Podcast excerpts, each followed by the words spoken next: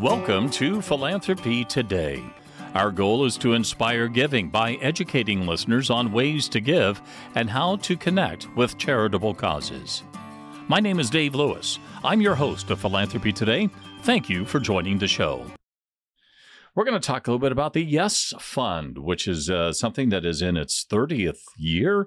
It goes back to the ninety-three flood and a lot of history that we have had uh, uh, in the Manhattan community with the Yes Fund over the years. We've had some people that have been involved from the very beginning, uh, people not just in Manhattan, but people from outside of uh, Manhattan as a result of the ninety-three flood. And today we have, um, I, I, I guess, the new faces of the Yes Fund, Debbie Mercer, who is the Dean of the College of Education. Glad to have you on Philanthropy Today, Debbie. Thank you. Pleased to be here. How did you uh, How did you get involved in K-State? And I mean, because your background is here, your your education is here, and and your career is here. It it absolutely is. So if I start from the very beginning, my grandma was a one-room um, schoolhouse teacher under mm. what is now Tuttle Creek Lake, ah. and so until eighth grade. Um, that's where, where my mom lived.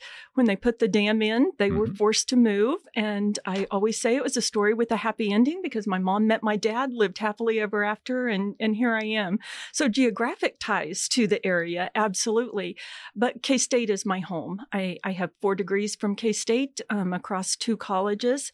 Every time I needed that, that next step in my career, K-State was there with, with exactly what, what I needed. So, um, starting my twelfth year as Dean of the College of Education. And we've had Mike Holen in here a number of times, sure. of course, uh, recently passed, and uh, such a great man. I'm sure he's been influential in your uh, in your philanthropic career. Absolutely, in so many ways, um, in the college and in the community. So Mike has been a, a mentor, and I have enormous respect for the legacy that he left. Yeah, what a great legacy that is.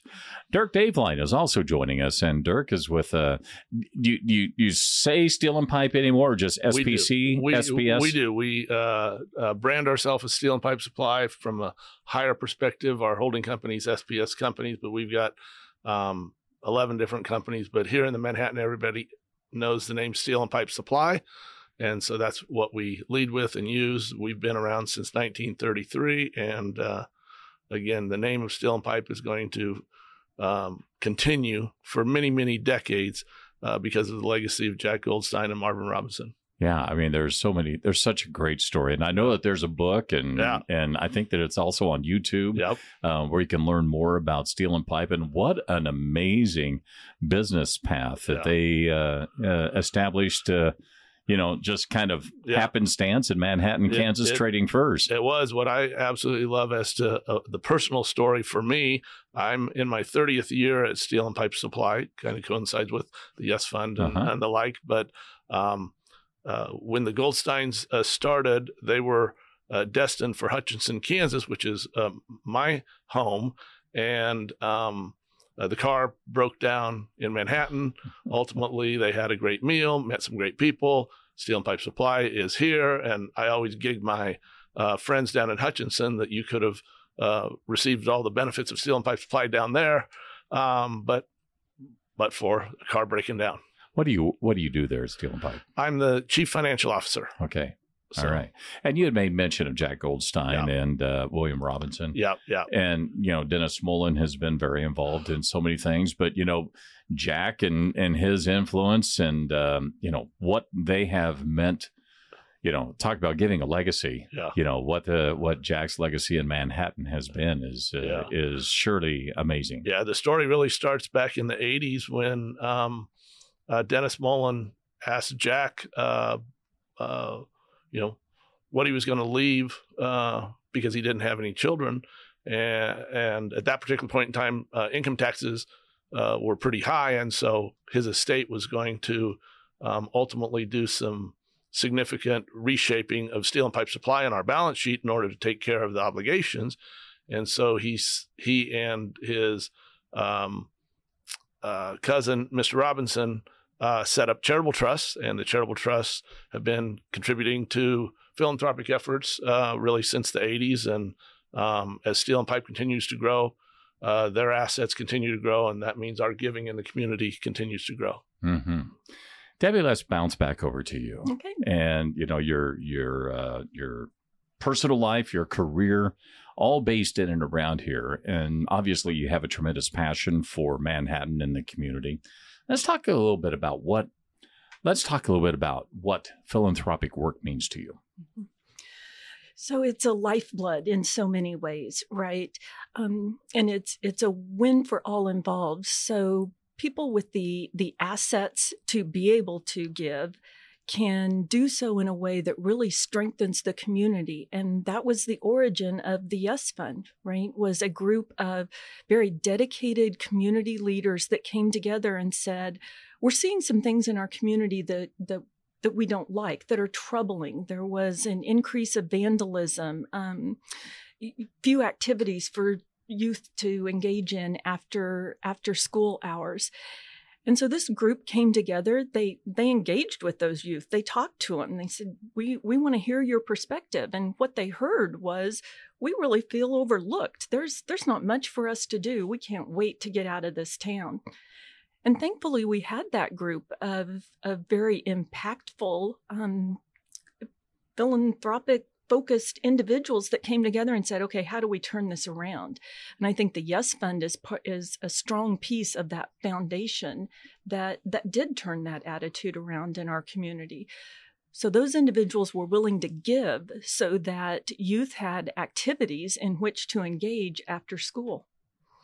I know that, Dirk, there have been so many things that have transpired in the last thirty years, and I know that Steel and Pipe has been um, intricately involved in so many philanthropic efforts. And one that kind of comes to mind there in the nineties is the work that was done with the Boys and Girls Club, for exactly. an example. And and I know that you're very active in that organization, yeah. and and you know with uh, with the assistance in in getting that building up, and and and as Debbie had made mention, and this is something that I had thought also as a as in ninety-three as a as a newlywed man, who you know was going to have.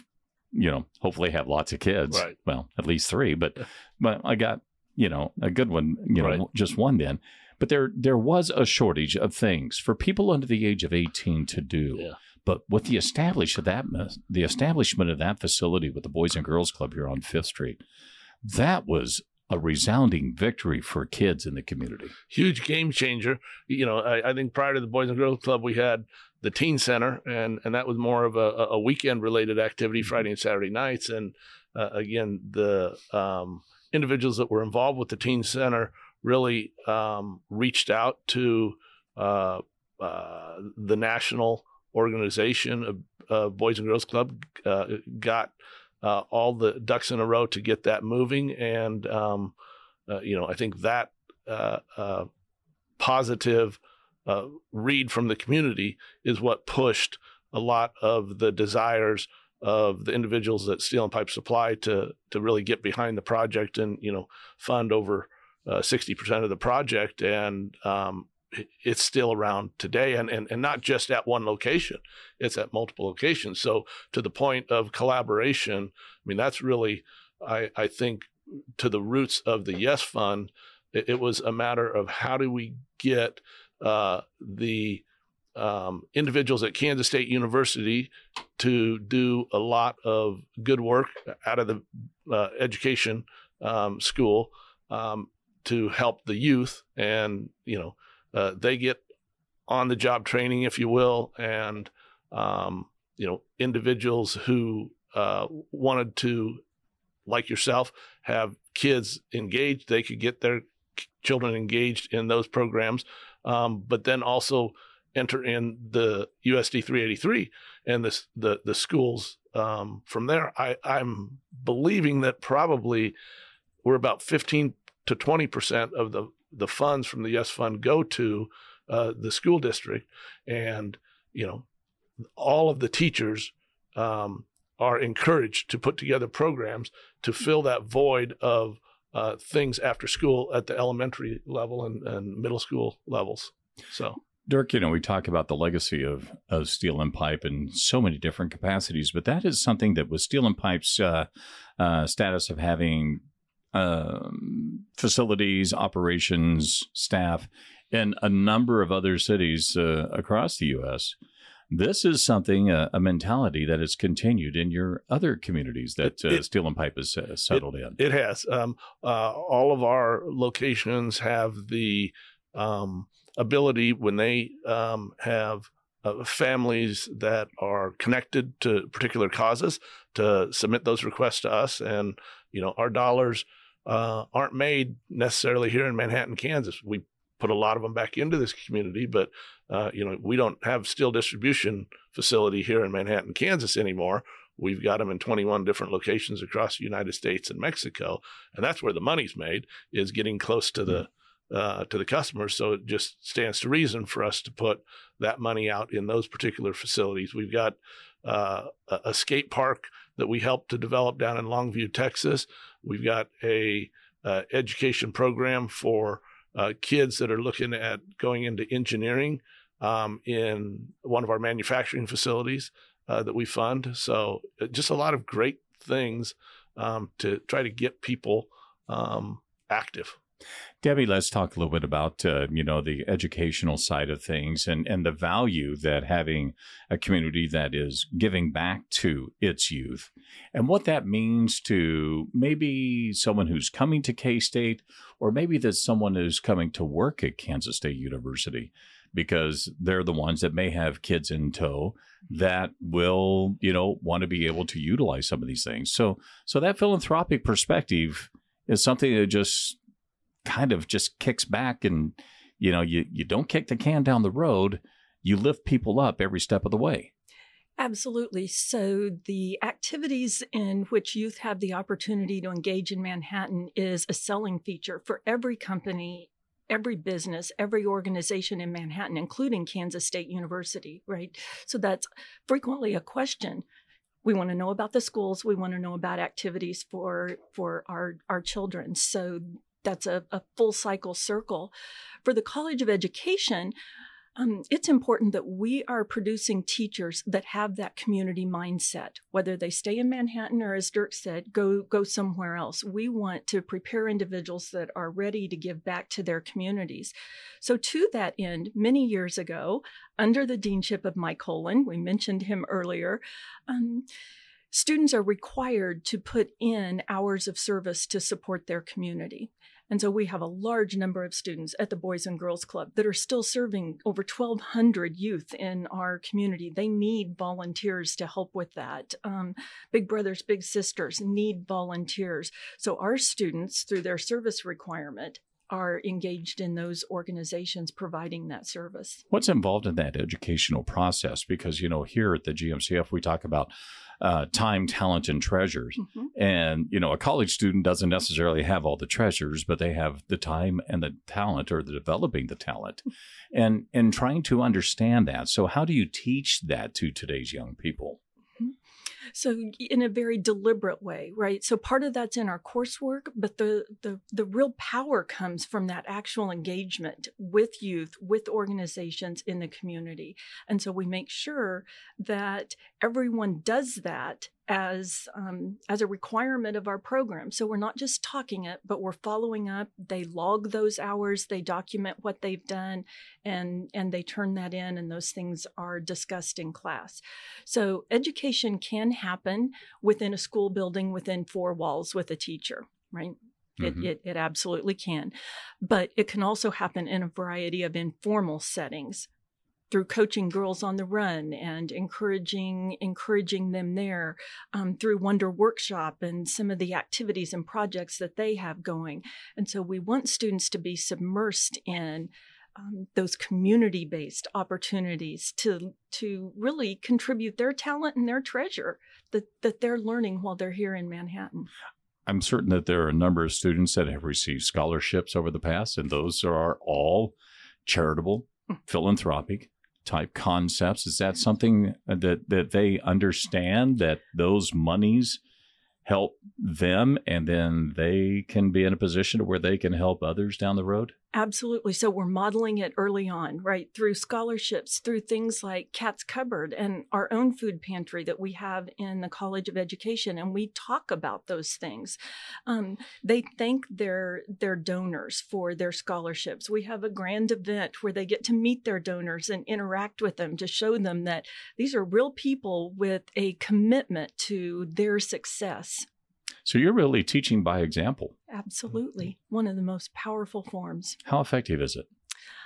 I I would say very effective. Um, students understand that gifts, no matter how small, can really make a big impact. And so I think that that's a, a myth that we wanted to dispel. Well, I'm a, a brand new teacher. I, I can't contribute those those those gifts with lots of zeros at the end, but I can give a little bit. And then, oh, I get recognized for that. Someone thanks me. Someone appreciated that. And that starts that that cycle. Yeah. Dirk, let's talk about the business side of things, because, you know, Steel and Pipe is one of the standard bearers when it comes to philanthropic work here in this community. Do you share your philosophies with other businesses? And, and is there something you try to do to, to continue to pass it down, pass it forward to others? Yeah. Uh, you know, I think, to our good fortune, we've been doing it now since the mid eighties. And so, you know, the idea of our charitable trusts and foundations, I think, have, have caught on. Uh, fortunately, in nineteen ninety-nine, when we started the Community Foundation, um, we were able to use that as kind of the better way so that you don't have to go out and set up your own um, trusts or your own foundations, do your own accounting work and and all of that. You can do it all through the Community Foundation. And if you just look at the growth of the Community Foundation and the donor advised funds, I think you see exactly what's happening is a lot of the individuals that have donor advised funds um, have those funds as their means of contributing. And they've set up the donor advised funds here from, you know, the good fortune of their businesses, and they can then do all their philanthropic out of Uh, the donor advised funds here. But f- from a, a a business perspective, you know, we make it very clear at, at at all of our locations that what we're doing here is certainly great for us, but we're not doing it for the shareholders, because seventy-five percent of our company is owned by trust and foundation. We're doing it for uh, the communities that we all live in. And I think that's one of those messages. Um, w- when you hear it and see it, then all of a sudden you kind of put your shoulders back a little prouder and walk around. And, and it's, it's one of those things we probably uh, missed it for about uh, uh, five years when we started branding S P S companies as the name, as opposed to Steel and Pipe Supply. But certainly what you hopefully have noticed over the last couple of years when you see sponsorship at events is the name of Steel and Pipe Supply getting Uh, getting out there, because we want our we want all, all of our employees here in Manhattan, Kansas, and all of our locations to feel really, really good about the company uh, that they're working for. You know, I suppose with uh, that legacy from the Goldsteins, that that is got to be a source of pride for every employee that walks in through the Steel and Pipe it, doors. It, it it is. You know, the the people that, that really, I think, hold it, and there's not that many of us anymore that that knew Jack and Marvin. Uh, Jack passed in uh, two thousand ten. Marvin was nineteen ninety-eight, but um, you know, they were two of the most giving individuals, and giving not only in how they treated you as an employee, very, very fair, but uh, again, how they uh, treated the neighbors and and respected the neighbors. And how Joanne continues she, to she does. to yeah. uh, carry that banner. She is. She's she's uh, still got the Goldstein name out there uh, and and getting a an abundance uh, amount of of respect uh, for her name being uh, associated, and not just Jack's name being associated. Debbie, it sounds like the Yes Fund is in good hands with new leadership.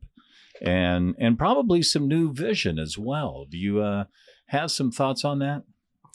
Well, there there was a firm foundation from that original group, right? Um, that that um, were so powerful in their forward thinking about what they wanted for the community, both from the Greater Manhattan Community Foundation and from the Yes Fund.